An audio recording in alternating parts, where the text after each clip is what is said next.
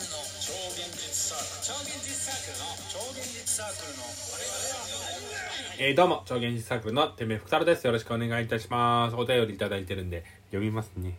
えー、天命福太郎さんからいただいております。罰についてどう思いますかって話ですね。重いことばっか考えちゃってんだよな。今日ずっと考えてました。割と。割と考えてましたね。計2時間ぐらいは考えてたと思う。もっと考えてない。1時間ぐらいは罰について考えてましたね。えっと、罰ね。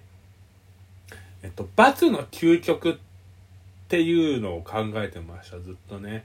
え罪があるから罰せないといけないっていう、新書出罰っていう考えがあるわけじゃないですか。だから悪いことしたら罰を下さないといけないんですけど、日本国だと、罰、最高刑の罰は極刑は、あの死刑なわけで、極刑イコール死刑って意味なのかな？わかんないわ。ごめんなさい。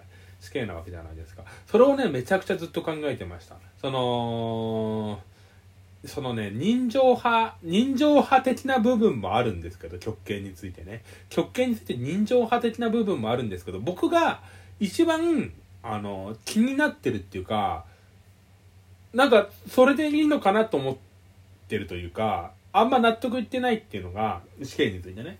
えっと、考えがあるんですよ。罪、罰は基本的に罰せられた人は、その人はもう善人というかもう無なんですよ。大前提があるんですね。例えば、えー、禁錮10年受けて出てきたら、もうその人はもうチャラなわけですよ。チャラ。えさらに罰すことができないわけですよ。それについてね。だから死刑もそうなわけですよ。死刑受けたことによってチャラになるわけですよ。チャラになるかって思ってます、僕は。いや、他の刑によってもチャラにはならないんだけど、だったら別に10年やってチャラになるのかっつって出所して許せるんですか？とかそういう話になってくるんですけどまだちょっと違く死刑にしてもさっていう。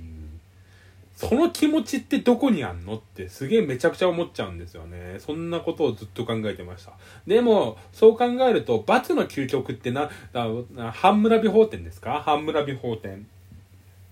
目には目を歯を歯には歯をね、えー、目を、えーくり抜かれたら目をくり抜く抜か抜かしてやりなさいっていうね。歯を砕かれたら歯を砕き返してやりなさいっていう法律ね、えー、でも違うらしいですね。なんか奴隷の目をえー、なんか潰したらお金とかでできるらしいですね。差があるんだって。怖いね。めちゃくちゃ怖い話だね。えー、まあそんな話はいいんですけど。それで言うとさいや、でも大、いや、でもさ、人の、人の気持ちの大原則として、罪と罰のプラスマイナスゼロとして、えー、罰せられたことと同じものを与えたいっていうのは多分、多分それが一番しっくりくるっていう思考回路がある気がするんですよね。僕がそう思っちゃってるから、ある気がするって言っちゃうんですけど、思考回路があると思うんですけど、どうなんだろうね。どうなん罰について今めちゃくちゃ考えてます。適切な罰についてめちゃくちゃ考えてます。答えは出ませんでした。残念ながらね、答えが出ないことが大体だからね、しょうがないね。えー、罰。罰ね。だから僕は今の段階では僕個人として積極的に、えー、その人を罰してくださいっていうのは思わないようにしてるっていうのが一番の僕の今の、えー、スッキリする回答ですね。まあ、と言いつつ、と言いつつ、自分にとってものすごいひどいことされたらなんか多分すげえ思うんだろうなっていうのは思うけど、うーん、まあでも基本的にはその人について、僕、僕関連のことで何かやらかしたとしてもその人を罰しないでくださいっていうのが僕の今の心の安定の持ち方です。罰についてそんなことを思ってました。以上です。